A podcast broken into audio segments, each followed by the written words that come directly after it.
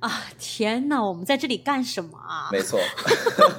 真的都挣二十五万美金了，我们坐在这边录什么节目？走了走了，赶紧赶紧去考无人驾驶，呃，考这个卡车驾照。没用了，没用了，已经无人卡车了，没有机会了。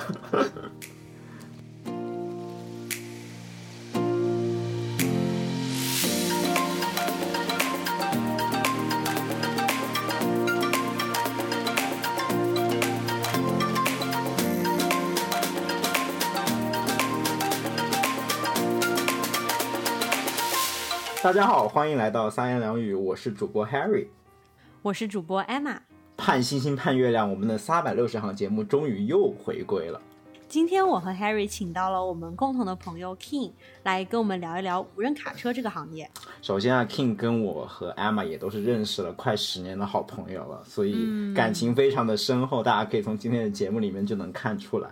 是的，有十年吗？有吧？想当年我们都是一起自习的好伙伴，好吗？哦哦，真的是，真的是，差不多了，差不多十年，差不多十年。Yeah。OK，那我们就让 King 自我介绍一下。OK，大家好，呃，我是 King，然后我现在在呃圣地亚哥呃的图森呃公司做算法研发工程师，呃，具体做事情呢，就是我会负责研发无人驾驶中的定位技术，嗯，呃，就是。对这一部分的话，就是主要是把无人卡车怎么定位到我们的高清地图上，然后简单说就是这个卡车知道自己在哪里。OK，那图森是不是就是那个英文名字叫 Too Simple 的公司啊？你能不能解释一下为什么 为什么这个公司要自己取名叫 Too Simple 啊？为什么要取一个这么敏感的英文名字？这当然是因因为我们公司的一种特殊的特殊的文化。然后 Too Simple 的话本身就是呃。大家可能会想要另外的解释，但是我就不解释那个解释了。然后，嗯，大家都 too simple 本身 too 对 too 的话就 t u 是图，中文是图，嗯，图的意思是说我们想要用 computer vision 去解决我们无人驾驶的问题。哦。然后 simple 就是说我想我们想 make the tech simple，这也是我们公司的的 slogan，就是 tech make simple。哦。哇，我发现图森这个公司给他们员工的入职培训应该是蛮好的，就真的 随便拉出来一个员工就能解释出自己 公司英文名称的含义。三年多了，我毕竟已经在那三年多了，好吧，也是老员工了。OK OK，哎，那你既然已经说你自己是老员工了，所以你们这个公司成立了已经多久了？呃，公司应该是二零一五年底成立的吧，然后在二零一。一六年、一七年开始做专注做无人，呃，就是卡车无人驾驶。OK，那那你确实是已经做了蛮久的呀。而且今年不是图森公司刚上市吗？所以也算是当前一个走在风口上的行业。是的。其实我我我其实一直就是在迟疑要不要买你们公司的股票，就非常的犹豫，又非常的那幸好没买。为什么幸好没买？应该赶紧抄底，赶紧抄底。OK，赶紧买。那那反正不管怎么样，听完今天这期节目，我应该就能 make my decision 了，好吧？嗯，那就进入今天的节目吧。那我们就开始吧。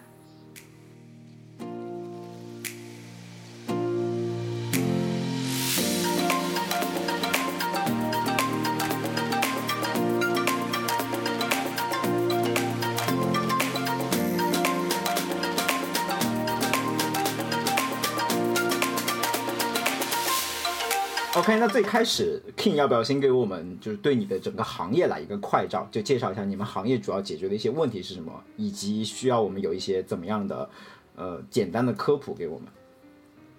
OK，呃，我主要说一下我们我们公司的一个愿景吧。我们先从愿景开始聊起。我们为什么要进这个公司？啊，虽然我不是 CTO，但是我觉得 CTO 的愿景就是非常清晰，而且是在每个员工心中是非常明晰的。其实我们想解决的问题是，呃。在全球范围内，在不同场景内使用我们的无人驾驶技术去解决各种各样的自动化的问题。呃，在美国呢，我们主要是解决高速的货运问题。那在国内的话，我们可能做的更多是港口的无人区运运呃货物货物转移的问题。然后在瑞典的话，我们也有相关的合作。呃，我主因为我在美国工作，所以我主要介绍一下在美国的我们的业务。嗯。在美国的话，我们主要是呃，目前的话是在高速上去用我们无人驾驶技技术进行 hub to hub 的一个呃无人驾驶呃货物转移，呃，这个东西其实是上接的是像 U USPS 或者是 UPS 这样的大客户，然后他们会呃想要我们的电子，我我的电子卡、电子司机或者是无人卡车去帮他们从呃 A 地把货物送到 B 地去，嗯，然后其中的话我们就会全程用无人驾驶去送，呃做这样货物呃运送。然后以后我们的商业模式目前探索的也是我们用电子司机的呃商业模式模模式，就是比如说我们按公里程数去收取我们的呃费用，这样是可以取代掉司机的这一部这一部分成本。对，然后具体的我们的无人无人卡车的做法呢，其实就是呃在我们卡车上面装各种各样的传感器，相当于是它会呃就是感知到周围的环境，比如说我们用一些相机，用一些激光雷达，嗯或者是以传统雷达，然后超声波雷达等等，去检测我们周边的环境和路上的车辆进行交互。因为我们高速上的话，还是很有很多和其他车的一个 interaction 的，嗯所以呃，我们需要对这个车的附近的所有车辆以及各种各样的物体，有可能是路上的一些各种各样的垃圾啊之类的，进行一个交互，然后确保我们的这个车能够进行一个合理的轨迹规划，然后保证它从 A 到 B 中间没有任何问题，嗯也不会发生任何事故之类的。所以感知是一部分，然后 planning 和 control 是另外一部分 OK，就是嗯大概是、对我们主要解决这个问题。OK，所以听上去你们主要想解决的一个大的 big picture 的问题，就是在这个卡车运输过程中把司机给替换掉，或者说就是把有人驾驶替换成无人驾驶，是这样吗？没错，就是我们的最主要目的是开发一个 L4 的，就是 L 4的无人驾驶技术。就是你能解释一下这个 L 4的意思 L 四之前的 L 一二三是啥吗？或者有 L 五吗？我并不知道。对，呃，现在的话，运输协会主要把这个无人驾就驾驶级别分为从自动化级别分为 L 一到 L 五，嗯。然后 L 一的话就最简单，就是没人就是人开车这 L 一，然后 L 二的话就是像像特斯拉特斯拉在做的就是呃辅助驾驶，就是一个人要在方向盘后面手手紧紧的握住方向盘，不能够离开，然后无人这个无人驾驶系统就会 engage，然后进行无人驾驶，这是一个就是参呃用户参与度非常高的一种无人驾驶模式，嗯。就是用户要全哎就是那你呃具体解释一下，这个辅助驾驶它到底在辅助你什么？因为我自己并没有特斯拉。嗯 OK，呃，其实这个技术呢，其实它已经很久了，就是不只是特斯拉，它在之前我们的呃很多车都已经开发了 ACC 技术。这个 ACC 就是自适应自适应呃巡航，就是能够让你的车在你控制方向盘的情况下，能够控制前后的，就是它的刹车、油门是由车自动控制的。哦，就是跟前面的车和后面的车保持一定的车距是吧？然后使你的这个车待在你的那个那条道上，就是 Lane 嗯，没错，嗯没错。其实 L2 很早之前的 ACC 这个技术已经是比较老了。OK，然后到了特斯拉这一这一层的话，它其实是在在呃这技术之上再提升一些，比如说做更更好感更好感知，然后它可以让你方向盘也可以帮你打方向盘，哦，所以就是可以它的横向的控制。换道，嗯。呃换道也可以，就是你你给那个换道灯打下去之后，特斯拉的算法会 detect 到你想换道，然后它就会看它能不能换。，OK，对，嗯。就是这过程中是很多的 human interaction 在里面的。好的，嗯。对对对，然后 L 这是 L two，然后 L 三的话，呃，其实跟 L two 差不多，也是人作为非常高度的一个 monitor 的环节。L 三的意思是你的手不用放方向盘了，只要一个司机在车厢内监控就可以。嗯呃，对，然后其他很像很多现在无人卡车企技术的企业，他们也在放往 L 三去先发展起来，因为他们觉得无人驾驶把无人就是没有人就是把人取代掉太难了，所以他们想渐进式的发展，所以他们想从这个技术开始发展。就有可能就是那个会傻，然后你就要马上就是取代它，然后纠正它，就是没这个意。没错，就是、嗯没错没错。然后你可以看到 L 二和 L 三、L 三或者 L 一的 L 三，整个都是主要是人在负责这个事情，就是比如说撞车之类的，那肯定是人负去负责任的。嗯嗯比如特斯拉之前撞车嘛，那那是那也是就特斯拉可以甩锅说，哎，我们这个司机没有注意到这个事情，就是他也可以把责任甩到司机身上。所以 L 一到 L 三其实是车主是承担主要责任的，嗯，就技术是承担辅辅助责任。对，但是当我们发展到 L 四或 L 五之后呢，这个时候就是卡车技术商或者是卡车提供商呃负责这一个责任，因为他们想做其实是完全无人，就是里面司机就已经不在里面了。那你解释一下，那 L 四和 L 五又有什么区别？OK，L 四 L 五的区别在于它呃，L 四的话，它可能对于自己能处理的范围，呃，就是它能处理的 scenario 比较有限。比如说，我们可能只能在只这个无人驾驶技术只能在呃高速上运行，哦，就下了高速我们知道是不行的，就是它它有自己的 ODD，就是这个东西是 operational design domain，这是我们叫 operational design domain 叫 ODD，所以我们的 design 是针对于某一个特定场景的，嗯，它并不是全天候、全场景无人驾驶，嗯，嗯，对，说白了就是高速比 local 要好开，是吧？就 in general，高速是一个更加标准化的、单纯的环境，就相比对对对对对是这个，意思。OK，没错没错哎没错，，那是不是这个其实就解释了我之前还没有问的一个问题，就是你们为什么决定做无人卡车？因为其实有很多无人驾驶的公司，他们都是想做，就是将来取代出租车司机嘛，那就是很多其实是 local 的路。但是你们想做无人卡车，是不是因为卡车它的行驶路线，因为主要是在高速上，所以就比较单纯、比较简单？啊、对，就是无人卡车。首先，我们我们呃做做任何技术，我们首先得从市场去分析这个事情。呃，从市场上看的话，就是无人小车或者是 robo taxi，嗯呃，他想做的事情是把人就是从小车里面解放出来，就是人就是人坐在车里面，然后这个小车会从城在城市里面，呃，从 A 点送到 B 点，做这样的 robo taxi 的服务。嗯呃，这样的这样的技术呢，它有一个问题，就是在于它的城市场景是非常的呃 unpredictable 的，嗯，就它有很多长尾问题，嗯。复杂，对，就是很多，就是因为我们现在说技，我们说什么深度学习技术啊，或者是 deep deep deep learning、machine learning whatever，就是它它其实做做的事情是很多数据去驱动的一个一个技术发展模式，嗯。相当于是我们见过这个地方，呃，我们就可以做得好，但是我们没见过，我们就不知道怎么怎么反应，或者是你不知道这个无人车怎么反应，这个东西是需要很长的研发周期去驱动的，嗯你起码得把这个场景下百分之九十九点九九九九九都见过，你才能说你这个东西是可以放在城市里面去运营的，对吧？嗯但是在在在呃高在我们图森想解决的高速场景上面呢，其实是一个供需方面，而且是技术方面都更对于我们公司更好的一个发展模式。呃，首先说供需方面的话，其实现在可能呃对美国物流没有概念的人可能不太知道，现在卡车司机其实是呃供给不够的一个情况。我听说的是，呃，actually 我之前听了一段 podcast，就讲说，不是说最近就是招工很难，什么工资都在涨嘛，然后其中他就举了一个例子，就说卡车司机的工资其实特别高。嗯，没错，嗯没错。对我也听到过一些数据，甚至就是他们的工资可以跟就是湾区的程序员就是相提，就是不相上下，就一年的工资。没错，没错，虽然说他们很辛苦，开车不没错对咋地，否则就嗯，没错，没错。卡车司机其实是一个在美国可能跟中国不一样，在美国其实是一个 very high high paying 的 job，啊嗯，大概是十万以上年薪都是比较正常的。，OK，而十万美金以上的年薪，美金嗯对，都不止吧？我之前听播客里面说，他们一年可以挣到二十五万，甚至更多。就对对，就是可能有一些 base 啊，或者是一些 bonus 之类，哦因为他们跟他们还还跟还跟他们的那个运输的那个过程相关。你可能更忙一些的话，做了更多 ride 的话，可能就就是赚的更多一些。OK，就是排班排的比较紧密的那种。天哪，我们在这里干什么啊？没错，真的都挣二十五万美金了，我们坐在这边录什么节目？走了走了。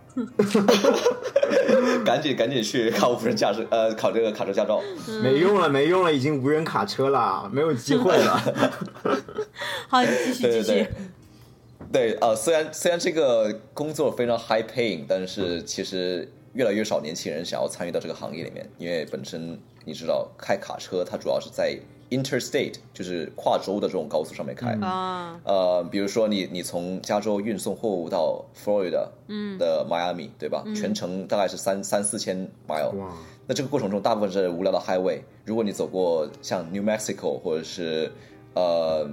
Texas 之类部分的路段，你就可以知道这个这个路上就是鸟鸟都不拉屎了，你知道这种这种地方。所以 所以这种地方就是就是真的是只有山只有草，然后一根路就直直的往前开，就是这种就是毫无意义，你知道吗？就是对于人的生命而言，就我我感觉他们就是年轻人肯定是更想和家人或者是朋友在一起嘛，更不不可能说，呃，他从 California 开到呃 Florida 开一个一个月这样子来回，对吧？嗯，那就说说明你在路上自己很无聊，而且是没有和别人相处的机会，嗯嗯，然后很累，一天两个人排班，对，说白了，在这种路上开，其实你就是在不停的重复劳动，就不停的在重复做一件驾驶的事情，你甚至连这个对 scenario 都不变的，周围的景色都不变的，就没有任何变化，就很无聊。因为我之前就开过从洛杉矶到旧金山走五号公路嘛，我觉得那个公路就已经很无聊了。没错，没错，没错，没错。对那个公路也很无聊了，就是是就是也没有景色，反正就是就是纯粹的高速，你就 follow lane，对吧？你没什么特别，yeah。所以所以这个这个方面的话，年轻人的话肯定是不太想参与的，呃，所以这个这个市场是越来越萎缩，就是不是萎缩，就是它的对它的供给不太够跟得上我们的需求。嗯嗯，但是其实需求我们需求其实我们增加了，因为你像我们这种这种快递物流，对吧？我们现在越来越多都有网购，像我们越来越依赖这种 Amazon 的的包裹啊，或者 USPS 包裹，我们更多的想去做网上的购物。那这样子的话，它物流的的购的的的需求其实是增大很多的。是的，尤其是疫情供给，又不够。嗯疫情其实让整个网上购物就超级的 boom 了一波，然后也是因为疫情，我买了 FedEx 的股票，by the way，如何如何？请问如何？就还行，就还可以吧，嗯。OK，这个我穿插一个问题，像你们如果之后做无人车公司，你们对接的客户是 Amazon 还是 FedEx、UPS 这种？是物流呢，还是说真正要送货的这种电商？呃，其实 Amazon 它本身也是物流，它自己也有自己的物哦哦对流，它也不纯粹是自己的电商。对对对对对。Amazon 它自己搭搭搭载了呃，就是建造一个非常庞大的 Amazon 的的物流网络，嗯就跟所以为什么京东一样。我们会啊，对对对对对，就是为什么两天可以 Prime 到，就是因为它有很很强的自己的仓库啊，然后储存储物流之类的。嗯，所以对我们服务的主要就是这样的物流商 logistics，嗯，呃，yeah provider。而且现在其实美国大部分的长途货运还是一个卡车，就是它的它的火车的货运的的 capacity 其实没有很大，大部分都是卡车，因为它卡车可以比火火车更灵活嘛。嗯嗯，我都不知道美国还有有用火车在运的。有的，有的，有的，但是它它真的真的就是非常 sloppy，就是没有没有很积极的，就是没有那么 efficient 的一个工具，所以就是你可能物流之间等不用等太不不用那么急的一个服务，可以用火车去运。哦，好的，OK。Yeah, yeah. OK，Yeah. 那既然听上去这是一块这么大的蛋糕的话，那你要不要？那那我想一定想吃这块蛋糕的人有很多吧？就你要不要嗯就是介绍一下你们这的这些 competitor，就是你们的竞争者有哪些？OK，呃，其实图森目前的话，还是就是从技术或者是商业推广上看，还是处于这个行业的第一梯队。嗯，呃，那它其他的竞争者呢，可能会包括想要做进来的一个 Waymo，就是 Google 旗下 Google 分离出来一个子公司、Waymo，他们其实做无人驾驶做了很久了，但他们主要攻克的想攻克的问题是 Robotaxi，他们从二零零几年的话。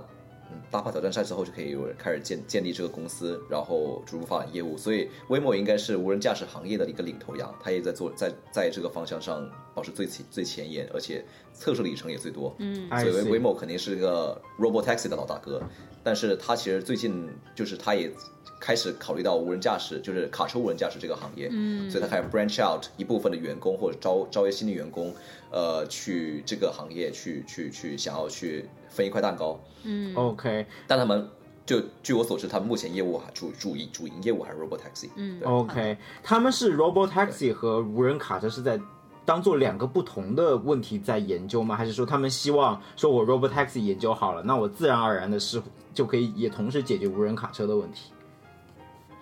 呃，这是其实很很好的问题，就是到底无人小车是不是能够直接把技术转移到无人卡车上面？这是我问题。其实这个，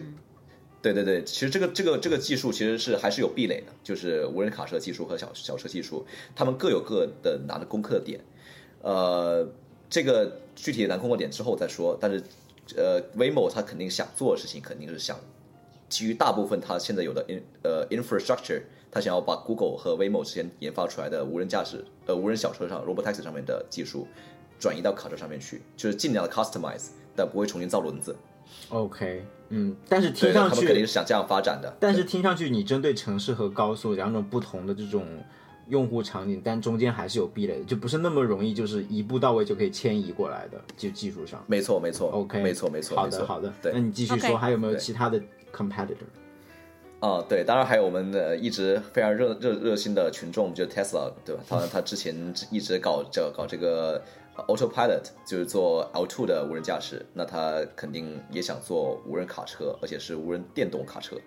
呃，这当然他们有先发优势，因为本身 Tesla 也是也是在电动车这一块积攒了很多的呃经验，然后工业工业工业经经验，以及他们通过 Autopilot 积攒了很多用户的无人驾驶数据。OK，所以，对，呃，至于这个数据能不能真的很好的帮助他们对无人驾驶的的研发，那那其实是另外一个话题。但是他们确实收了很多数据，呃，然后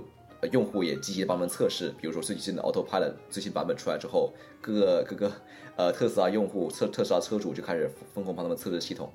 所以。这其实是特斯拉一个很好的先发优势，因为它有这么大的广大人民群众帮它去测试，而且是免费测试。嗯你想，我们我们我们招我们招 tester，还是我们要付钱给他们做 test？但是特斯拉的的各各各位各位啊、消费者，他们是积极的。车主对，就积极就帮 Tesla 去测试、嗯，测试，这都不是免费它测试吧？这是花钱测试。Exactly，他们花很多钱，几千刀的 package 去买这个这个东西，而且不是真正的无人驾驶，但是他们就、就愿意去去测试，所以我觉得 Tesla 在这一方面，无论它是对行业出现是好是坏吧，但我我现在不评不评论，但是它它就是有这么一个很好的生态在里面，嗯，所以我觉得它做无人卡车的话，也有它的它的先发优势，而且是直接从电动去做的，而且这电动的话，相对于传统的油动或柴动就就是更更好，就是更直接，因为它的油门输出什么的控制控制方面做会更好一些。哎，这里正好就问到，那你们是只针对油车吗？还是说你们也能把技术迁移，就是用到电车上面？呃，目目前我们还是跟传统的卡车制造商，比如说呃呃那个 Navistar，就是我们的 OEM，就是 O 呃 Navistar 目前还是做的是油车，哦就是还没有做到像 Tesla 想开发无人电动卡车。等一下，这个个东西怎么拼？你能说一下吗？呃 Navistar N A V I S T A R，哼，OK，这个是美国主要的卡车制造商是吧？对，这这这是这是美国前呃四大卡车制造商之一吧？哦，interesting。对，Yeah Yeah。所以你们也是专门 focus 在传统的卡车上，也暂时没有打算说目目前去就是对对接就是新的电动车的趋势，因为可能说，呃因为可能在电动车上，它其实又是一个比较不一样的技术问题。对，其实呃，无人驾驶感中中比较难的部分可能是呃 planning 以及 perception，、嗯就是感知以及规划。至于 control 的话，其实这是一个比较 plug pluggable 的的模块，哦可能就是我们可我们可能会就是如果电车出来的话，我们就改一下我们的 control 的模块，怎么它怎么控制电车，对吧？但主要的决策以及感知其实是都是大同小异的。OK，所以难的是怎么制定这个车的线路，至于这个车怎么在这个线路上开，是用油还是用电，对对对其实是非常的可对对对替换的。这是这是就是像是比较 low level，它可能是也不是说很很简单，但是但是就是说可能迁移成本没那么高，对。I see, I see。好的，我这还有个问题就，像你刚才说特斯拉，它也很就是热心于做电动无人卡车，但他们是不是跟你们在不同的赛道上？还他就就我说的我的意思就是说，他们也是在研究 L4 level 的无人卡车吗？因为它我理解的，它的电动卡车应该是需要有人在上面的吧？对，目前还是的。目前其实，嗯，就是特斯拉目前整个还是从它的它的路这个发展路线是从 L two，呃 L 二一直到 L four，嗯，L 四的哦一个、一个发展路线，它是想逐逐渐式的发展并不是像我不是像我们说直接切进来做 L 四、对他们是想通过 L 二借过过多用户数据，然后慢慢的就是迭代成 L four、嗯，这样听上去也很聪明啊，因为他先把呃就是 L 二的那些车先卖出去，然后卖出去了就相当于就是别人给他钱，然后他又可以获得别人的数据，然后通过这个数据他再开发到 L 三 L 四。对，这这这其中也很很多争论，就是业界对于这种做法有很多争论，就是说 L L 二是不是真的可以直接就是逐渐渐进式的发展 L 四、然后呃，或者是我们真的应该就是直接从 L 四开始，因为 L 二 L 四差差实在太多了，所以呃，这这个业界有各种各样的争论，对。但特斯拉在 ecosystem 或者是整个这个宣传无人驾驶，无论是 L L 二 L 四的概念，呃，这个方面做的还是还是可以的，就是。对对对，对它其实是把这个东西更多 expose 给 public 了。虽然你你可能不太清楚里面的 L 二 L 四的区别，但是、但是可能用户觉得哎这还挺不错的，对。好的，OK，嗯哼但像你们公司就直接是从 L 四为起点开始的。对，我们的目标就是直接是、嗯。目标就是把司机给给给从替换掉。卡车里面移除掉。OK，然后除了 Waymo、Tesla 的话，最近还有一个国内的公司，可能有部分如果是无人驾驶公这个领域里面的话，可能会知道叫小马小马智行，嗯。Pony 的 AI，嗯。啊、这个的话是由国内的编程呃编程教主楼教主创办的公司。楼天成，网名 AC Rush，人称娄教主，浙江杭州人，生于山东济南，小马智行联合创始人兼首席技术官。就是就是就是算火遍全互联网的一个非常厉害的编，他是什么某个编程比赛拿过冠军还是拿过金牌的是吧？因为他个人，他因为他个人的魅力嘛，然后他也吸引了很多 ICM 的冠军，嗯在在这个公司里面工作，所以他们的 infra 或者是就是说写代码的实力是非常强的，就是软件呃方面的实力是非常强的。呀、就是呃 ACM 的话，他他很多选手都加入这个公司，所以他们的进步是非常神速。呃，然后他最近在在广州呃做了很多无人驾驶 robotaxi 的 demo 都比较成功，嗯然后他最近的话也想开始就是往无人卡车这方面去去去呃投入一些精力去做这个事情。主要头部公司就是这几家吧，就是我目前了解的啊、当然还有一些，比如说一很小的像 Embark 啊，或者是 Plus AI 这类这这种就呃就是和图森不是一个梯队，我就不想说了。，OK，没错，没错，好的，凡尔赛感觉到了。对对对对。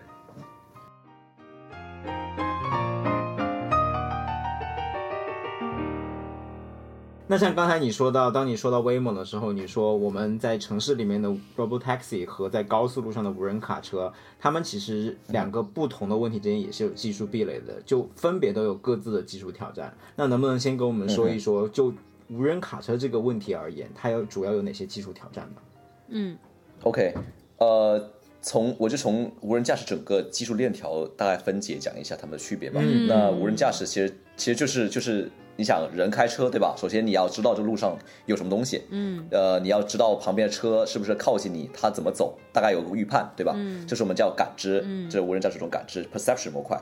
然后第二个模块是规划模块。那规划的意思是说，我的车这个人往前插了，我怎么我怎么做？我是刹车呢，还是加速呢，还是不动呢？还对吧？这就是这叫 planning，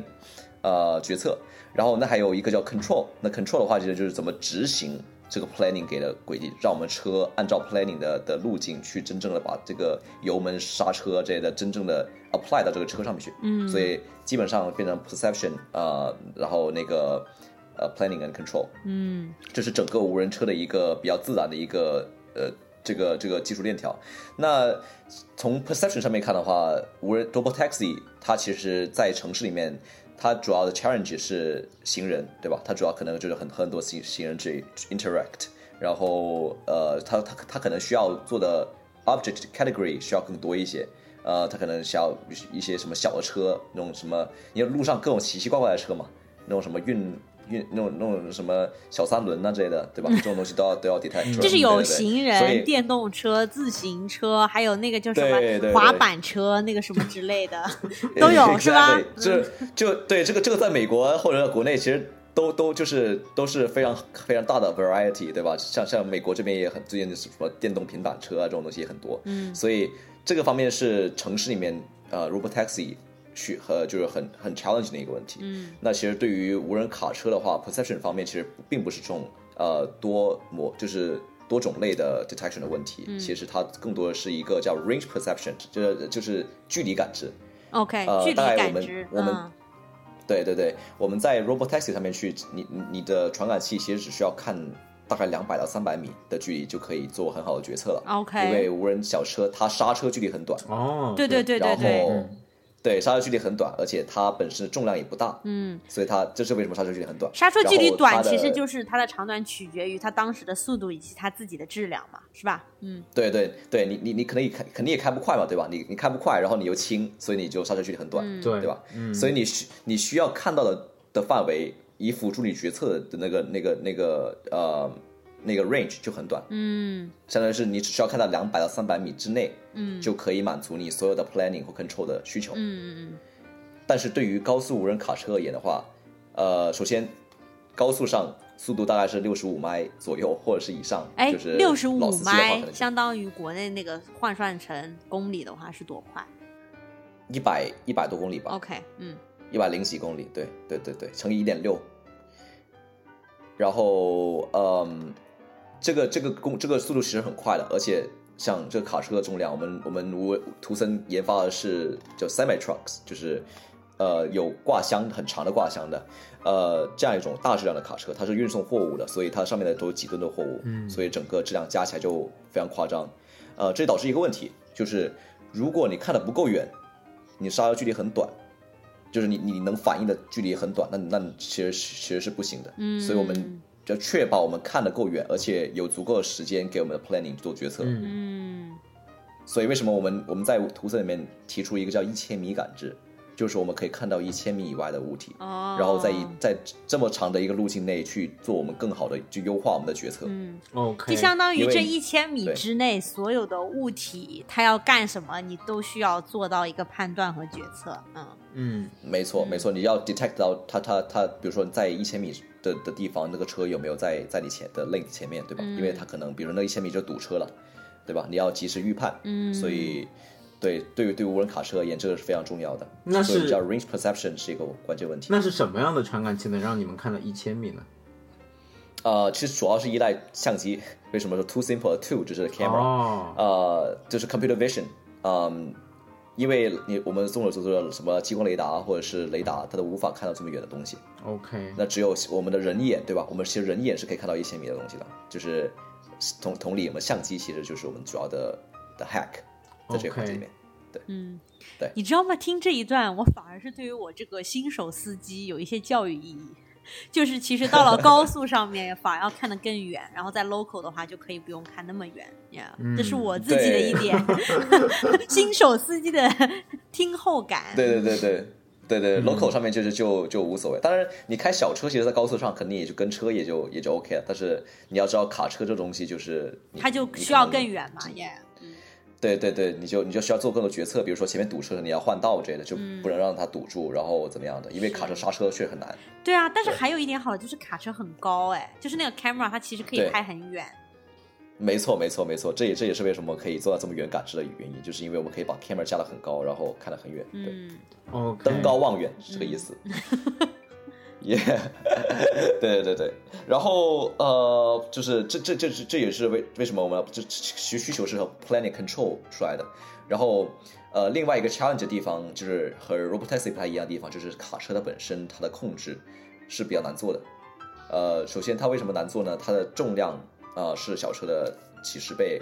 之类的，然后它还有一个挂箱。呃，小车本身是一个钢体，就是大家学过物理的话可能知道钢体，哦就是是它自己一就是个就是一个整体嘛。对它自己一个就是一个整体，所以它对于控制而言，就是控制难度其实是很，就是和卡车是没法比的。卡车的本身它有个 tractor，然后我们要 trailer，对吧？tractor 就是前面那个拖这个这个卡车的这个这个发动机头，嗯然后对头，然后 trailer 就是后面的挂箱。嗯那其实这种这这两个中间其实是呃通过一个铰链连接，那其实不是它导就导致这两个不是一个钢体，所以你可以转弯。嗯，对，对，所以你你你控制这个车头，你还要考虑到控制这个这个尾巴怎么甩，你不能疯狂疯狂来个大弯，对吧？那个尾巴就甩甩飞了。所以所以在卡车控制上面，我们需要有呃，不仅是对车头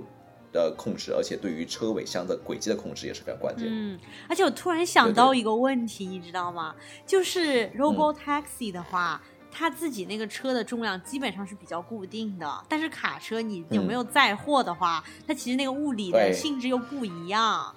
我觉我觉得你真的是非常非常这个问题非常问的非常好。其实这是我们 control team 就是控制组的一个非常大的一个 challenge，呃，就是不同的 load，呃，比如说我们的可以空箱走，对吧？你甚至可以不用挂箱走，你空投走，对啊或者有空箱走，或者是你拉一半货物或者拉满载走，对吧？这个重量其实区差别是非常大的。所以在这个中里面，怎么样去去提高我们的控制的这个鲁棒性和适应性，其实非常重要的。原来鲁棒性真的是一个词吗？我之前有人。听别人说过，我就当时就觉得这什么扯，你别跟我扯了，真的有这个这个翻译吗？对对对，学过学工程可能知道鲁棒性就就英文叫 robustness，对，就是说你的你的你的系统能够适应各种各样的的情况。OK OK，好好，我们回到主题。yeah yeah，所以所以就是呃，其实无人卡车和无人小车他们各各有各的难点嘛，但是就是说呃，并不是说从无人小车就可以直接一步到位到无人卡车上面去，就是还是有一些需要攻克难点。所以我觉得这是可能是这个行业的技术壁垒吧。嗯，好有意思哦！听完觉得就跟我原来想象其实很不一样。嗯，因为我原来觉得就是说，其实你可以想象的出来，我们自己平时考的那个驾照，就小车的驾照和卡车司机的驾照就完全不是一个等级的嘛。啊嗯，所以卡车它的驾驶一定是有它的一个难度，所以就是他从刚刚讲的那个里面就提到一个控制的问题。我原来就是觉得控制这个环节应该是无人驾驶是可以做的是最好的，因为我自己的亲身感受就是我开车的时候，哦，我知道我要变道，但当车很多的时候，我要怎么控制这个车的速度和方向盘，让它能够成功的变到那个窄窄的两个车之间，这是一个就是一个控制问题。我觉得我自己就做的不好。如果说是有一个非常精密的这么一个什么算法可以帮我去做这件事情的话，我就会觉得很好。但是当你让我想到卡车这么高难度的驾驶，其实也许机器在一开始的学习阶段不见得有，就是非常有经验的卡车司机来做的好。嗯哼，嗯哼，对，Yeah Yeah，对。然后刚才你提到一个问题，就是说怎么样做一个精准的控制和，就是我我之前做说我做的是定位嘛，嗯就是定位的意思是说这个卡车知道自己在哪里，嗯比如说你现在有三条 lane。你知道自己在中间 lane 对吧？嗯而且你要确保自己的定位是准的，你不能说我已经偏了这个 lane 偏了零点五米了，你还说你在 lane 中间，对吧？那控制怎么做？控制就直接往前开，那就把别人给撞了。所以，呃，控这边卡车本身它不只是重，它还有宽，对吧？对宽的话就是你的 lane，你的 lane 就这么窄，你要是再宽个零点五米的话，你就直接把旁边车给碾了。所以，对，所以所以这个东西就就就对就定位以及控制提个提到一个很很大的一个 challenge。嗯，就是我们定位的话，我们是需要在横向上面有有有厘米级别定位，哦就是我们不能够差不能差十厘米，差十厘米的话你就 off center，你就你可能就就就就 control 就是控制开始画龙了，是就是的所以这非常危险的，这非常危险。因为事实上，我们平时自己开车的时候也有体会，你是基本上没有司机会愿意在一个大卡车旁边跟他并行的嘛。你只要遇到一个大卡车，你就会想要快速的超过它，或者就是在后面，你肯定不愿意在它的旁边，因为它真的太宽了，你就觉得很危险。是的，你讲的很有没错它道理，就是它只要偏一点点的话，它其实就是已经在 lane 的外面了，旁边的人就可以拜拜了。对对嗯，没错，没错，所以所以这个这个无人卡车的话，还是安全安全 safety 的 first 嘛，所以我们对于精准的定位以及控制是非常关键。的。对，所以是现在这种精确的定位技术，你们也是自己在研发，而不是说想到去就是从其他地方购买啊，或者说引进这种技术。对，就是我们肯定是去用我们车上的 sensor，呃，去去自己做这个定位的技术的研发，呃，因为因为比如说定位技术的话，这是另外一个话题了。不过定位技术有，如果你看我们大部分的车都是用 GPS 嘛，对吧？嗯那 GPS 的话，其实它有很多挑战，呃，比如说你在城市当中，或者是你在呃一些过电线杆，或者是过一些高架桥，它就会飞，它就会 drift。啊，如果你看的话，可能就 drift 几、哦几十米，然后再什么叫这样子回来，因为它 drift？们是我不懂。就是就是漂移，就你有时候用 Google Map，你就会发现那个车就是突然一下怎么到那个建筑物里面去了，就有那么一瞬间，错没错，啊，就它就是定位不准。OK，就定位就是 GPS 给那个信号它收不到，在一些嗯。隧隧道啊，或者是在在高架桥下面，所以这是为什么它它它会比你飘个几米远，很正常。啊，那那如果你卡车飘几米远的定位，你说 我本身在 lane 里面，你给我飘出地图外了，那 那那那那这这个这个这个怎么做对吧？嗯等于就 GG 了。所以所以你需要更，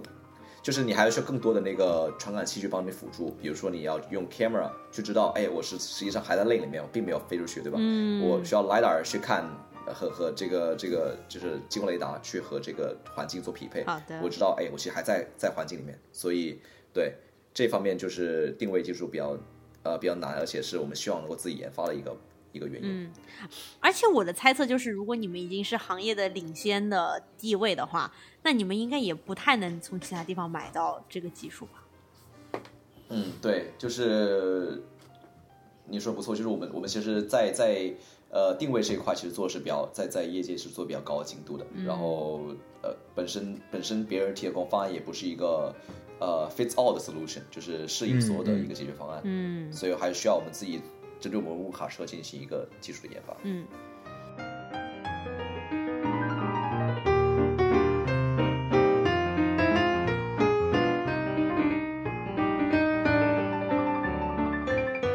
啊，然后我也知道，就是图森其实他的不管是创始人还是公司里大部分员工，其实都是华人啊，或者说就是中国人，对吧？那有没有想过说有一天把你们的业务开展到中国去呢？呃，首先第一个问题就是我们呃现在公司其实是个美国公司，啊就是在美国的公司，是就是就是 American company。对，所以我们现在也也也有各各呃各种各样的那种那个呃肤色面孔国际人进来工作，华人的话现在的比例是越来越少。呃，主要研发研发方向的话，因为你知道中国人嘛，习惯搞理工科的东西，所以研发方面的大部分是中国人。但是比如说像 operation 或者是呃 public relationship 这种的话，其实是很多白人面孔在里面的。嗯呃，我们 C C C 叉 O 大部分很多都是美国就是白人面孔。啊，你说 C 然叉 O，对对对对对，什么 CFO 啊，什么 C C C 某 O，反正就是这种，对吧、嗯嗯 c p o 这种都是白人面孔，对对对。然后呃，因为因为其实你你要和美国公呃呃美国政府去去合作，你肯定要把自己定位为一个美国公司，对吧？不然你会像像像中国各样公司被卡脖子，嗯，这不这不是很好了。所以你 power relationship 可能要要要要在美国这边，嗯，你说需要跟美国政府合作，意思就是指你要上路测试的话，你需要拿到一些执照，这个意思吧？啊，对，这这是一方面，另一方面也是以后，比如说我们 L 四无人卡车技术已经成功了，嗯那我们怎么样推广这个这个立法啊，就是 regulation 这种东西，还是需要和美国政府合作的。哦你不可能说你把技术研发出来了，你就可以直接上路了，对吧？那不可能的。有那个警察他会容许没有没有人在里面的卡车在路上开吗？那不可能，对吧？所以这其实是一个非常 long term 的一个，就是整个整个 regulation 层面的一个改变，不只是技术的改变。哦 Interesting，我都没想到这个呀。没错，没错，所以这个东西还是一个 long way to go。所以为什么和和美国政府搞关系？因为其实这个是国家国家的区别，比如中国可能更保守一些，美国更开放一些，那你就要和当地的就是 policy maker，就是政策制定者去建立一个就是一个 interactive 的关系。嗯，那你得讲一下，没错什么叫做中国会更保守一些，美国更开放一些？呃，就是在无人卡车这个这这一块儿，呃，中国的话，它可能就是仅限就是大仅限于牌照发放于那些，比如说港口这些无人区，或者是大部分是无人场景，它是比较允许你测试的。但是，比如说在一些 public roads，就是公共道路以及呃高速路，它其实是不会让你去做这个测试。嗯这是为什么中国政府更保守一些。但是在美国的话，我们其实现在呃知道图森的朋友也也知道，就是说现在从在 Arizona 亚利桑那，我们已经有一条常规化的运营路线，就是无人驾驶运营路线。所以其实在，在那个那个路上，我们是是开无人驾驶的。嗯，那大家以后开那条路可要小心了哟。啊，对对对对，但是但是其实现在目前的话，因为 regulation 没有 ready，所以我们还是有卡车司机在里面去确保所有东西都是 running normal。嗯明白了，说白了就是中国，它就是确保你在测试那个地方，你即使出了事故，也不会有人受到伤亡嘛。没错啊，没错，没错，没错，对没错，没错。或者确实就是人口密度大吧，就不可能给你专门弄一条线路出来。对，我也嗯觉得。对我觉得国内的高速它其实就是还是路况很复杂的。嗯，那在我们这个行业快照的环节，最后一个问题就想问 King，你觉得你们无人卡车这个行业的前景如何呢？因为我其实，在我们的提纲里面看到你就是在这一栏里面就写了两个字“很棒”，所以你要不要对这个“很棒”展开来讲讲？嗯 OK，很棒的话，其实是因为你看到的行行业前景，可能是呃，包括这个行业本身它怎么推动这个社会技术的进步，然后也也另外一个也是跟跟公司的的发展相关，就是公司的员工的发展相关。OK，我首先无人驾驶呃行业，无论是 robotaxi 还是卡车的，它其实这个技术是全球是比较。就是都是很新的，就是没有一个国家能够已经把这个技术给研发出来了。其实现在都是在在大家试水，呃，试各种各样的技术，也试各种各样的商业模式，然后去然后去探索的这样一个过程。所以我觉得对于年轻人而言，这样一个新兴领域，其实是很多可以值得去探索学习的地方，就是很 exciting 的的部分。这是为什么说行业前景很棒。呃，然后另外一个部部分呢，是它真的是可以推动社会的一个呃，就是无人化、自动化的一个一个一个进程。那你可以想象，就是说做无人卡车，呃，真的你在路上高速路上的话，其实可以看到，就是和你并排开着一个车里面是没有司机的，但是你却可以知道他，呃，可以把你的货物，就是每天吃的一些呃货物呃食物，然后一些用的用的用的商品，可以从个地方稳稳的载到另另个另外地方，而且是二十四小时不间断的，嗯呃，一直在跑。那这个技术其实是非非让人非常激动，因为因为它可以又去入到人类无聊部分，又高度自动化，提高我们整体社会的一个运行效率。所以我觉得这个从这一点上上上面看，无人驾驶行业、无人驾驶卡车行业其实是一个非常 promising、非常有希有有有有希望的一个前景，而且是很值得奋斗的一个一个一个理由。嗯，那你可以跟我们说一下，就是这个无人卡车的落地的时间线吗？就什么时候我们大概能看到这样的东西，以及它会比 Robo Taxi 更早出现在我们的生活中吗？呃，对，这是一个很好的问题，也是很多人常问的一个问题，就是我们什么时候能看到无人驾驶的车辆真正的在路上运行？OK，那呃，其实我们图森目前从就是我们上市的白皮书里面发布的是在二零二四年为出和和 Navistar 那个公司，就是我们的卡车提供商去呃进行一个量产的 program。呃，这个意思是我们会把所有的我们的技术方案全部整合到这个卡车里面去，全部做嵌入式的呃改装，然后做成一个非常高度整合的一个车，就是无人驾驶卡车。呃，这样的话出车出来就是直接具有无人驾驶卡车能力的，就是一个非常 integrated 的这个 vehicle。嗯那这个是二零二四年，对，二零二四年。但是呃，这当然是技术方面的，但是这个这个车能上路去进行无人的跑，对吧？没有司机在里面看着，它也能正常的跑。这个其实是包括我们之前讲的 regulation，嗯和 policy making，、嗯，就是这个监管政。策的一些问题了。对监管和政策的这这方面的话，也是一个 concern。所以，二零二四年是我们的一个预计，但是具体政策是不是 ready，其实是另外一个我们需要考量的部分。这个的话，其实我们是呃在在不断的和和当地政府去呃去去沟通，然后去通过我们的的技术展示去 convince 他们，OK，我们这样做是 OK 的，然后这样一个过程。所以我觉得呃，应该是在比较 promising 是在五年五年之后吧，应该是比较常态化运看到一个呃无人卡车的运行。嗯，嗯。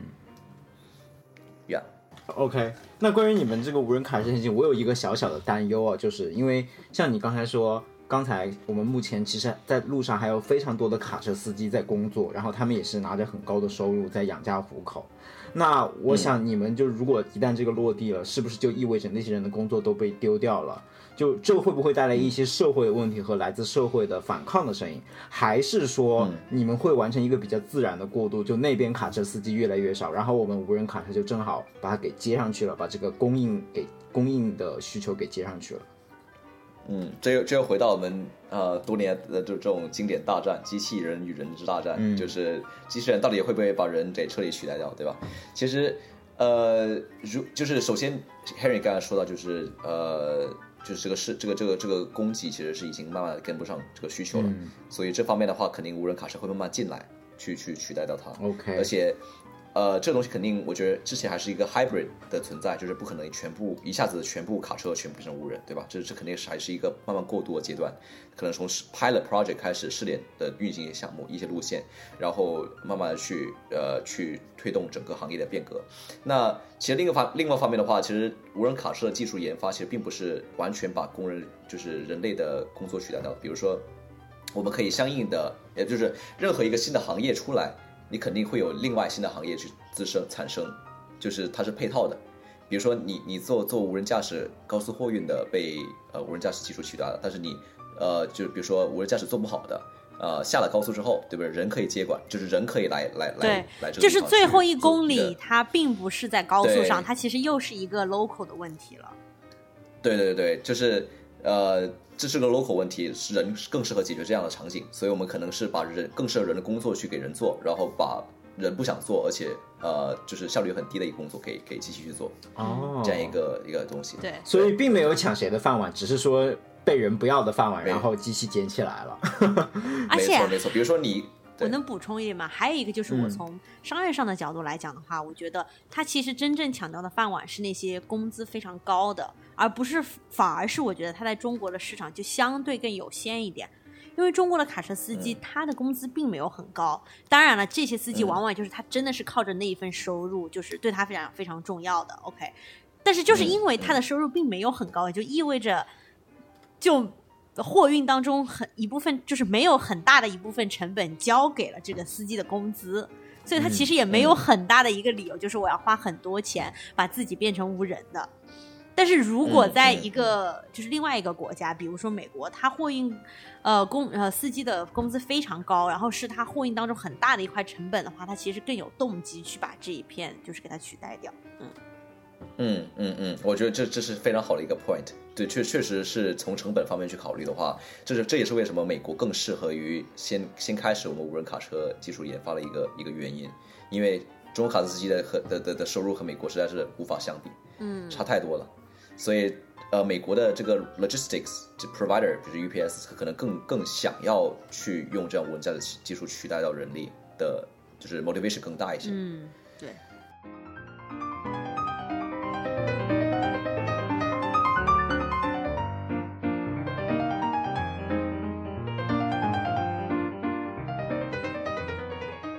那刚才 King 在行业前景里面也说到，就是从事无人卡车相关的开发也是一件非常 exciting 的事情。那我想知道，接下来你能不能给大家介绍一下，你最初是怎么样就是进入了这个行业，然后可以中，然后在这个一路的心路历程中，有一些怎样的 exciting 的时刻想跟我们分享的？嗯，尤其是还跟着公司一起上市了呢。哎，要不就来先先说说这个图森上市的事情，这个我觉得大家应该都很关心，因为就发生在几个月之前。没错，没错，呃，今年四月十十几号的时候，呃，图森就通过纳斯达克上市了。然后这是无论是对，嗯，就是我们个人就公司的同事而言，还是对于其实整个行业而言，其实是非常 exciting 的 news。呃，因为之前二零二零、二零二零年、二零一九年，其实大家对于无人驾驶的卡呃无人驾驶技术其实存在很大很大疑虑。呃，比如说我们的就是。呃，友商 Uber 对吧？他他现在虽然已经已经把那个无人驾驶部门给卖掉了，不过 Uber 之前在亚桑的测试的时候把呃行人撞死的事件，这个对无人驾驶整个行业打击是很很大的。哎，我听说 Uber 是不是先把他们的卡车业务就在更早的时候给卖掉了，然后再把整个无人驾驶业务全都卖掉了，是这样吗？对对。对，反正是现在就不做无人驾驶了。哦，OK，是最最后。突然觉得应该邀请我们在 Uber 上班的同学，将来来讲一期他们的心路历程。对对对，有点残忍。就是，这这就是因为呃，这个那个事件嘛，所以导致整个呃无人驾驶其实进入一段很凉凉的的时期。这凉凉时期表现在于很多投资者对于这个行业的前景以及技术发展发展周期的的需求，呃。有一个不太乐观的估计，所以他们可能就想要说不不可能花那么多钱去投资这个行业了。所以对，所以就是说这个东西安全到底是不是最重要的？这个安全是不是能能能能能够在无人驾驶里面搞的？嗯其实我我在里我在这里插一句，就是说。因为我们经常在聊，就说啊，这个无人驾驶技术，它的那个精确度的要求就真的是很高。就比如说，如果你说是百分之九十九点九的情况下，你都可以做出正确的判断。但如果你路测一千次，也就意味着里面有一次会出事故，但是就有可能是出比较严重的事故嘛。所以说白了，就是它的容错率实在是太低了。所以我也可以理解说，为什么投资者会非常有疑虑。没错，没错，就是你你要知道，百分之九十九点九。之后你要针对那解决吧，百分之零点零一，嗯，的的的那个难度，其实比你之前，你你可能相相比你之前的花的时间是更长的，因为你需要花更多的时间去采集那样的样本，去学习，去去 improve 你的系你的系统，对，所以这一点的话，其实它不是不是一个直接线性增长，就是你可以直接一步到百分之百分之百，嗯，所以这个东西是就我们说长尾效应，那这这就导致这个这个投资者就对这个市场就是呃有点丧失信心了，对。然后，其实二零二一年我们公司上市，其实是出了很多，就是包括我在内的员工，就是大家都没有 expect 到公司最终会上市，就是一个 surprise。其实，嗯，就真正原因是因为我们其实是公司已经到到 E 轮了，就是已经到了那个天使轮的的末端，所以我们需要在如果想要继续去研发我们的技术的话，那我们其实大部分呃唯就是可能是唯一的路，就是去二级市场。嗯，去你的意思就是指，如果不上市的话，公司就要倒闭了，是吗？你可以，呃，你可以这样理解，就是资金，这这这这其实是是每每一个初创公司遇到一个难题，啊就是你就钱已经花完了，得上市。嗯，对你必须要去去筹二级市场筹集资本，去去让大家支持你做这个事情，对啊不然毕竟你也没有呃听说过什么融资 F 轮之类的事。没错没错，一轮已经是已经是很非常老后面了非常末端的轮，对，很后面了，所以你 either 是上市或者就是 you know do whatever you want，呃，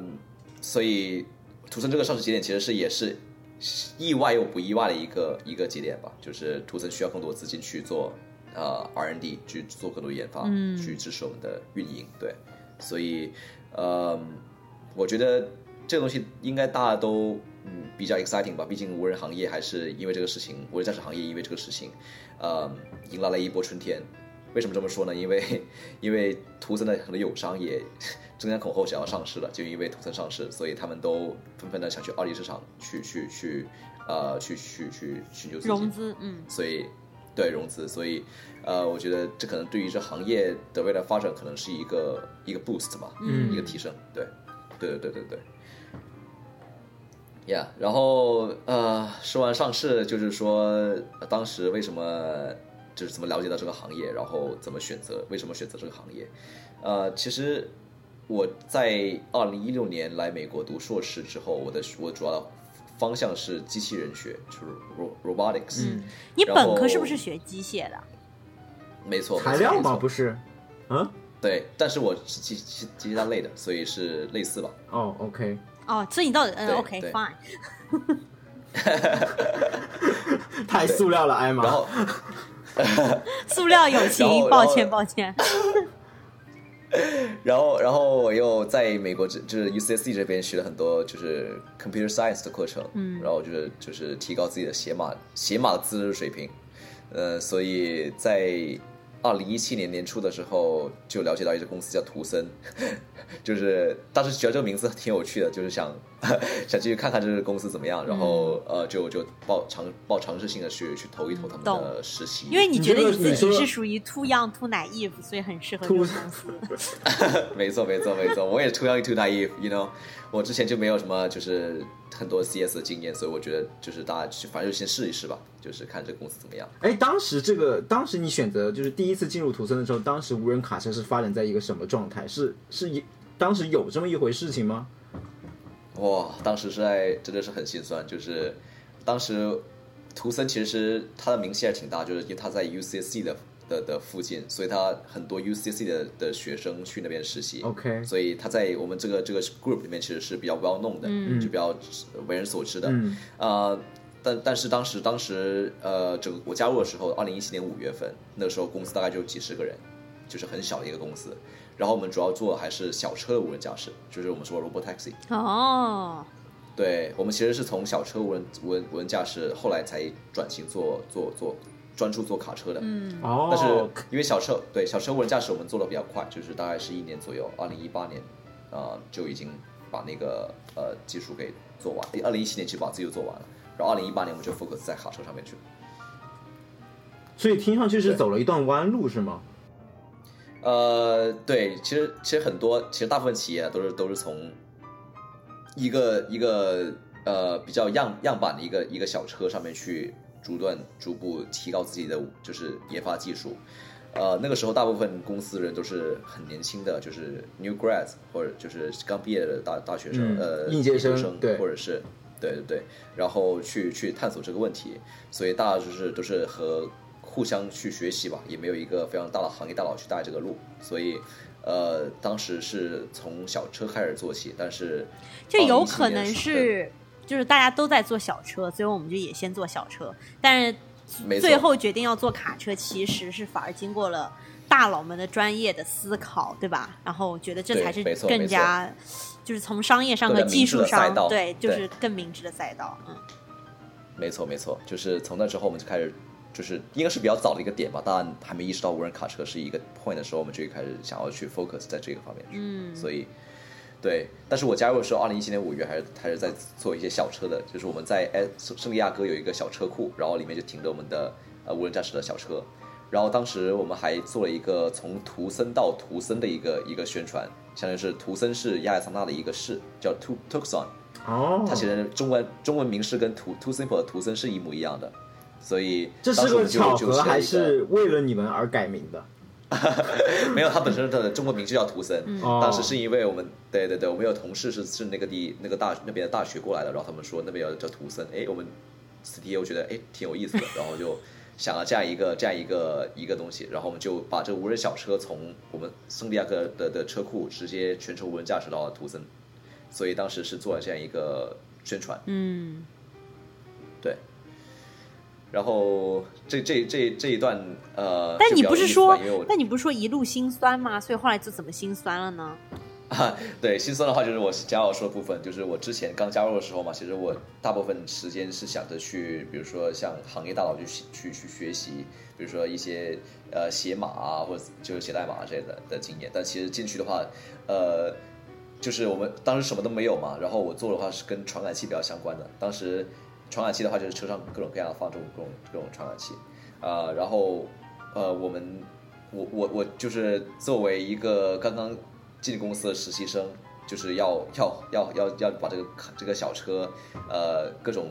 传感器安装啊，然后标定啊，然后整个代码跑起来啊，这种东西都是呃都是我们自己做，就是其实是一条链全一条龙全部服务，就没有什么专业的机械工程师，呃，也没有什么电气工程师，全部是我们自己弄的，就是拧拧拧拧螺栓啊，然后呃把这个传感器固定住，然后做标定，然后呃连连连各种各样的线走线都是我们自己做的，所以感觉那个时候自己无所不能，就是什么都做，每天加班到很晚，就是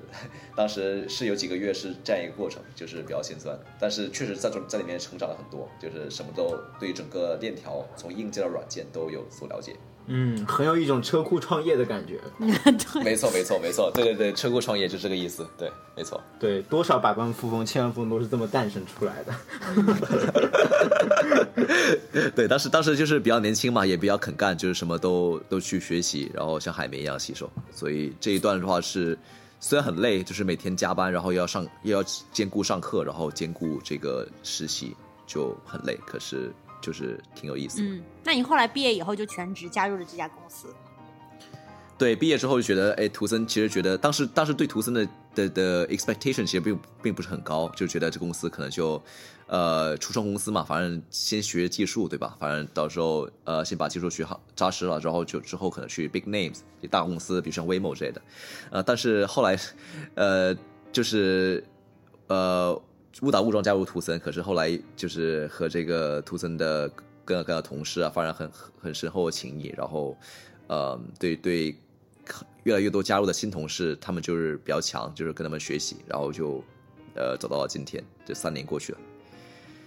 哎，那 King，就是我记得你之前有很长一段时间都被外派到了亚利桑那州，你能跟我们说一下你那段时间都在干嘛吗？为什么会被外派出去 OK，对对对，就是当时，呃，其实一个很很小的插曲是，呃，我其实是呃我们公司的 Arizona 分部的，就是。创始人之一，也不是创始人之一，因为我去看他们剪我们的剪就是剪彩，因为我在实习期间，他们就就是我们刚刚把那个图森分部开起来，就亚利桑那图森分部开起来，那个时候我当时是第一个去那边的工程师。OK，、呃、对，所以一个小 team 过去，然后是怎么就选上了你？是因为没有家世吗？有有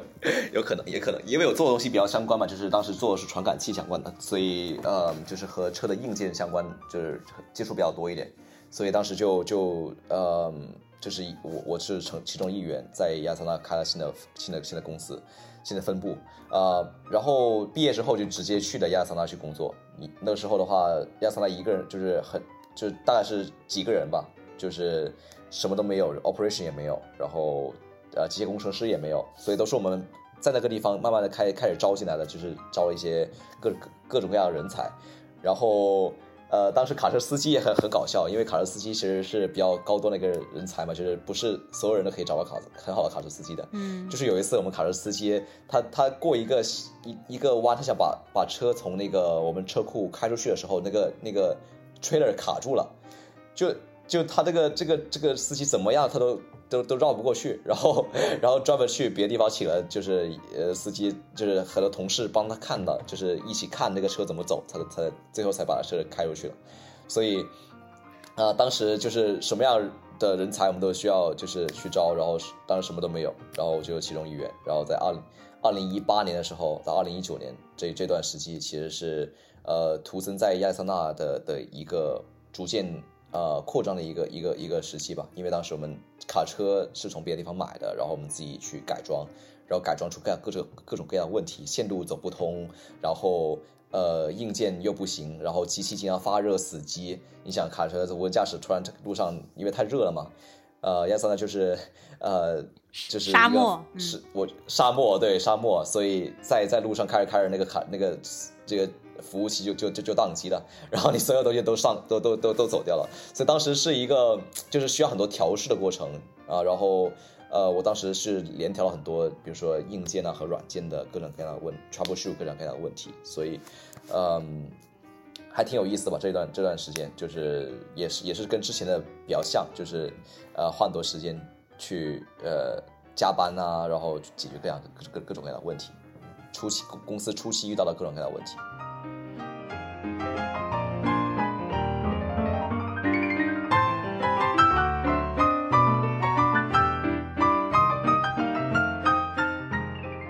OK，刚才听你在车库创业那个故事，我觉得非常的 exciting，因为因为这可能也是我有朝一日想去尝试的吧，就是在一个初创公司里面，什么活都会干一点，然后就就在英语里面叫呃，you can wear many hats，对吧？你可以承担各种不同不一样、各种各样的角色，然后你又要会硬件，又要会软件，然后甚至还要自己去拴螺丝钉，做这么多各种各样的事情。那听上去就是，其实你们这个行业的门槛还是挺高的。那如果说我们听众里面有一些人就是对这个行业非常的感兴趣，想加入的话，你对他们有些什么样的建议呢？这这个行业的门槛到底有多高呢？对，呃，对，就拧螺丝钉这种，当然没没不需要什么门槛，只要你有足足够的有手足够的激情，你有手，你有足够激情，对对对对，对有劲儿，对，还得有劲儿，嗯，对 对，然我说的门槛，我我说的门槛可能也不是这个这个方方面的门槛，可能就是说是现在因为公司变大了嘛，然后他可能收的是更多的就专业人才，嗯就就是专业，比如说你要研发算法或者研发一些 infra，就是基础设施，呃基础设施的技术，呃云云的技术，因为我们大家都说数数据上云嘛，对吧？云的技术，呃以及或者是一些项目管理的技术，呃产品设计的技术，或者是呃营销运营的技术，呃就是因为无人驾驶其实是很广的一个领域嘛，你你在你要在你把无人车放上路去走，其实不只是你的算法，你还有很多各种各样的呃配套设施要要要完善，所以。呃，我说的门槛是说，我们需要公司，因为公司变大了，所以需要更多更加专业人才进来做这个事情。嗯就比如说我们做算法开发的话，嗯，首先基本上不是 master，基本上不看，就是你起码要有就是一个硕士文凭足够的 硕士文凭，而且对对硕士文凭，然后有足够的相关的经验，我们才会去考虑。而且图森，我感觉他的选人还挺挺严苛的，或者整个行业吧，我觉得就是想要去这个行业去奋斗的话，起码你自己的知识储备要够。就是比如说我做定位的话，你可能要知道呃怎么优化，然后比较好的数学呃代码基础啊，这些都是呃或者机器人技术，这些都是必须的。嗯，对，那你说的要有一定的经验是什么意思？就是指他已经要在别的公司工作过吗？对，这个有没有一个更量化的标准来衡量？对，就是不能你们不收呃应届毕业生吗？不是，就比如说应应届硕士生，呃，收的，收的，收的，收的。我的意思说，他可能要有对于这个这个领域有一定的就是了解，比如说你起码是参与过一些实验室的项目，嗯，或者对这种是比较加分。比如说你你你发表了一篇论文，就相关领域的论文，那就很加分。好的，对对，这些都能算作工程经验，就不一定是说你要一定在某个公司里面干过，是吧？就在你在学校的实验室里面做过一些那突然觉得 King 能混入这个公司，还是还是不错的。哎，我就是瞎猫碰上死耗子，我操！就是真的，真的都都都是因为都是因为之前啊、呃幸运公司还小，不然我感觉我都加不入今天的公司。嗯，也是利用上了历史的进程。对，历史进程。哎，个人的努力固然重要，嗯，我明白了，就是对有兴有兴趣加入这个行业人的建议，就是早生几年。嗯，没错。但但是但是初创公司嘛，你也也承担一定的风险，对吧？你可能这公司也可能会死掉，所以这种东西都是相应的。嗯，对。哦，我最后还有一个问题，我觉得这个真的很干货的，就是我在一亩三分地看到说，就是如果你是做无人驾驶技术的话，就是加入这些大厂的话，package 都特别好。所以你能不能给大家讲一点实在的，就是这个工作的收入怎么样？呃，这个无人驾驶的行业的工作收入应该是处于，就是整个，就说我就说码农这个环，这这个这个大体大群体在大群体里面，它应该属于中上的一个呃一个 package。那比如说，但这这也取决于你你加入公司是在什么样一个阶段。比如说我加入公司图森的时候是很早期一个阶段。也不是很早期，中期一个阶段。那你比如说你现在加入图森，可能就是呃所获的 package 可能就没有早期加入那么大，因为你承担的风险更多嘛，就是对于一个小公司而言。嗯，因为你是说这个 package 里面很大一部分是股票或者期权，所以风险很大。没错，没错。嗯，因为因为我觉得美国美国工程师工资都是都是大概是那个数字吧，就是也不会跑也不会跑到哪里去。嗯，但你们谁能不能给我一个具体一点？就比如说，如果有一个人他要加入 Waymo，他要加入 Waymo。嗯，微微某的话，大概大概年薪大概可能出来就可以得到十三万左右的年薪，就是 entry level 的 engineer。你说 package 吗？就是这这是工就是 base salary，然后你应该说 package 比较 make sense。对 package 的话，一年大概可能加股票这一年可能有三十万左右吧，二三十万，应该我猜吧，哦，不太确定，OK，就是包股股票股票之类股权激励之类的。那那基本上就是年薪。两百万人民币，对吧？嗯，对，一一百多两百万，包括股票，就是一百到两百万人民币。嗯，这可能是这可能是比较 bias 吧，可能是比较好的个人，就是，呃，就是工作工作零年或工作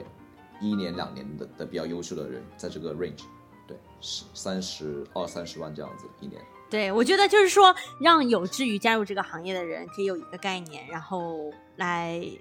就是来做这样很 exciting 的事情。那 King 作为这个图森的元老员工，承担了那么多风险，然后现在收到了这么多的收益，是吧？明明就已经财富自由了，还待在了公司，想必图森确实是一家非常吸引人的公司。然后无人卡车也是一个非常具有吸引力的行业。那我们就进入 pick 环节。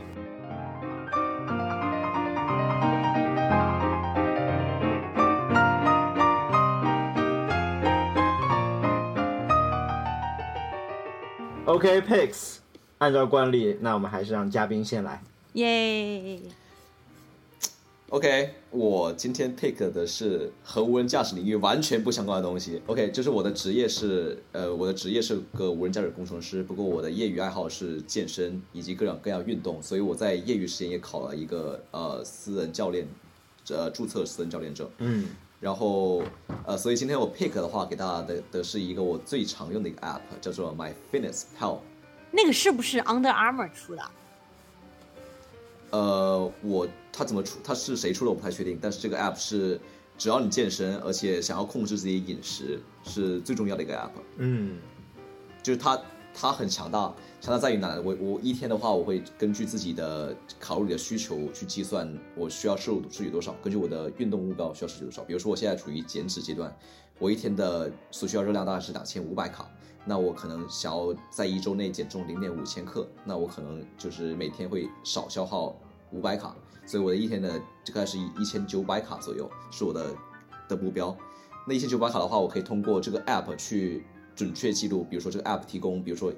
呃，一磅的虾或一磅的鸡胸，它里面有多少的的食物，就全帮你计算好了，你只要输入你的你的食用量就可以了，然后。最后，你一天下来，你可以回顾自己哪一些食物是吃的好，是哪些食物吃的不好，然后呃去做第二天的调整，然后看你的卡路里是否达标，这样一个这样一个 feedback，这个这个 app 会给你提供非常好的 breakdown。对，所以如果你是在健身，而且是对饮食呃非常关心的，我建议你首先是下这样一个 app，而且是办到了会员，一年是七十九点九九美金，然后然后另外是要买一个食物秤，就是说你要。在自己的准备食物过程中，你要称一下自己大概吃了多少，就是不用很准，但是你需要一个数字。然后这样子能够帮助你很好的呃去去进行你的目标控呃体重管理。那比如说我最近在两周内我减了两千克了，就是通过这这样这样控制。四斤，所以，对四斤，就是就是，呃，我当然不是纯纯减重，我还是通过叫做保持肌肉，然后同时减重，叫叫减脂。哦所以这这会这会比较难一点。如果纯减重的话，你可以无限做卡做卡路里，但是我其实是不怎么做卡路里，呃不怎么做呃卡路里消耗运动，比如说 cardio 之类的，呃有氧运动，所以呃这个其实是比较慢的一个过程，但是它也可以最大程度的保守你的肌肉量，你都不会掉很多肌肉，然后你最后结果肯定是就是你有六块腹肌，然后你的肌肉线条非常明显。当然，你的前提是你要有肌肉，对吧？所以你不能丧失你的肌肉。那我接下来这个 pick 就是要抵消一下 King 这个 pick 的减脂效果。哦哦，是什么？就我想给大家 pick 一个最近我去 Popeyes 吃到的好东西，因为大家知不知道，就 Popeyes 在上周二的时候推出了他们最新的一个产品，他们的鸡块儿。嗯，但是呢，我想推荐的不是这个鸡块儿，哦而是我去买鸡块儿过程中，他给我免费送的那个苹果派。哇，哦那真是太好吃了！首先，我是从来不吃苹果派的，在美国，在此之前，因为我觉得他们这边派啊、甜点这都齁甜，所以我从来都不尝试。但他由于就是这一次他免费给我送了一个，那我就哎不吃白不吃，然后尝试了一下，结果发现意外的好吃。首先，它里面那个苹果馅就是酸甜平衡，既不是很甜，也不是很酸，但是就 balance 很好。然后再加上它那个酥皮又带一点点咸味儿，就跟里面苹果馅的那个甜味儿又 balance 的很好。然后那个酥皮外面还撒了一层薄薄的砂糖，就能增加一些颗粒感，让这个整体的体验就更加丰富。总之就是，整个一餐吃下来，那个苹果派是我觉得是那一餐最大的亮点，推荐你们去吃一下。哇，我也好想，我也好想吃。不过最近我都在避免这个，一因为可能一个苹果派就两百卡了，对我一天只能吃，我一天只能吃一千九百卡，所以我很难。哇，一个男生一天只吃一千九百卡，真的太少了。哦，对啊，对啊，所以我是基本上是很饿的，在在晚上的时候。OK，哦、b y the way，这 Popeye 其实在国内也有吧？他们在国内好像叫做博派斯，我刚查了一下。哦，所以在国内的朋友如果附近有博派斯的话，也可以去尝试一下。不知道他们是不是一模一样的配方，就苹果派。然后，然后，然后针对 Popeyes，我还可以推大家一个叫叫 Jollibee，不知道你们吃过吗？哦，Jollibee 也很好吃，Jollibee 真的太好吃了对。，Jollibee 我超，但是千万，如果你是要减肥，你可千万别去吃 Jollibee。真的真的真的 Jollibee 那个实在太好吃，那个那个鸡块儿，我靠，哦，我发现一谈到快餐，大家这个欲望的野兽就全都扑出来了。哪怕是我就发现身教练，我就发现，我觉得我的身教练 King，对啊，我就觉得我的那个 pick 就跟大家毫无关系，现在倍感压力，都觉得我也应该推荐一个吃的。就虽然我是也有也有了我们已经我们已经卡路里爆表了，不需要再增加。那我觉得这样这情况的话，我今天不如就来两个 pick 好了。嗯，就是先是延续你们的风格，我可以给大家推荐一个吃的。这其实是呃我们之前来参加过我们那个三百六十行节目的。呃，戒毒心理医生 Raphael 发现，哦然后我们自己也经常嗯在吃，就是在日本超市尼基亚，它有卖北极贝，它那个北极贝是已经煮好的，然后呢就封装在那个小的盒子里面，一盒大概是三刀左右，里面有六片北极贝，你就可以直接蘸着那个酱油和芥末一起吃，特别好吃，又实惠又新鲜，然后又鲜美，就是甜甜的那种。然后我其实今天真正要的 pick 是我最近在做的一个相当于学习吧，因为我自己马上要入职嘛，就是其实还没有正式开始工作，但是等等这期节目发布的时候，我已经开始工作了。然后我工作里面很重要的一部分就是我经常要需要 take call，然后 make notes，就是比如说跟别人打一个电话，我需要很快的记笔记，所以这个对我打字的要求就很高。但我天生其实是一个打字挺慢的人。然后我最近发现了一个很有效率的打字方法，因为其实你平时上网然后去搜索啊学习打字的话，它就会给你一些那种预设的 program，然后你就跟着里面的东西打，对吧？但其实里面的内容经常是毫无意义。然后我就发现，其实有不少的网站，你可以给它提供你自己想要的那个文字，然后呢，你就打你自己想要就打的那段文字。所以我的做法就是，我本来就有很多文章要读，甚至是一些就是我必须就是公司要求的一些读的文章，我就把那些文章输进去，然后自己进行练习打字。所以我相当于同时读了很多的书，然后又练习了打字，而且我打的这些字还是在我这个行业里面经常会出现的单词。因为我读的那些东西本来就是它就是高频出现嘛，在我的工作当中，所以我也需要对那些单词就更加的熟悉。所以我发现一箭双雕，四雕、五雕、六雕。对，就是我其实我自己也发现，我那些一直拖着不想读的文章，通过这种练打字的方式，我把它都给读了。因为你事实上你把它都打出来了，你知道吧？你对它的印象其实更深刻。是哦，嗯，这个有意思啊。OK，这这个是有个网站吗？还是什么？对对对，就是有很多，你只要说你搜索，就是一些 typing 的网站，它其实不少的 typing 网站，它都有那个你可以输入自己的选择的 text 的这个功能。嗯，只是我之前都不知道，就直到有一天我就觉得，我为什么要输这个毫无意义的这些文字？就是它可能有一些内容是那种人文历史类的，就跟我的工作毫无关系，然后出现的单词我可能一辈子也不会用到，因为很多的地名啊什么之人名之类的。然后我就想说，为什么我不能输入？我自己想要读的一些文章的文字呢，然后我就发现，哎，其实有网站是有这样的功能的，你只要去去用就好了。嗯。哦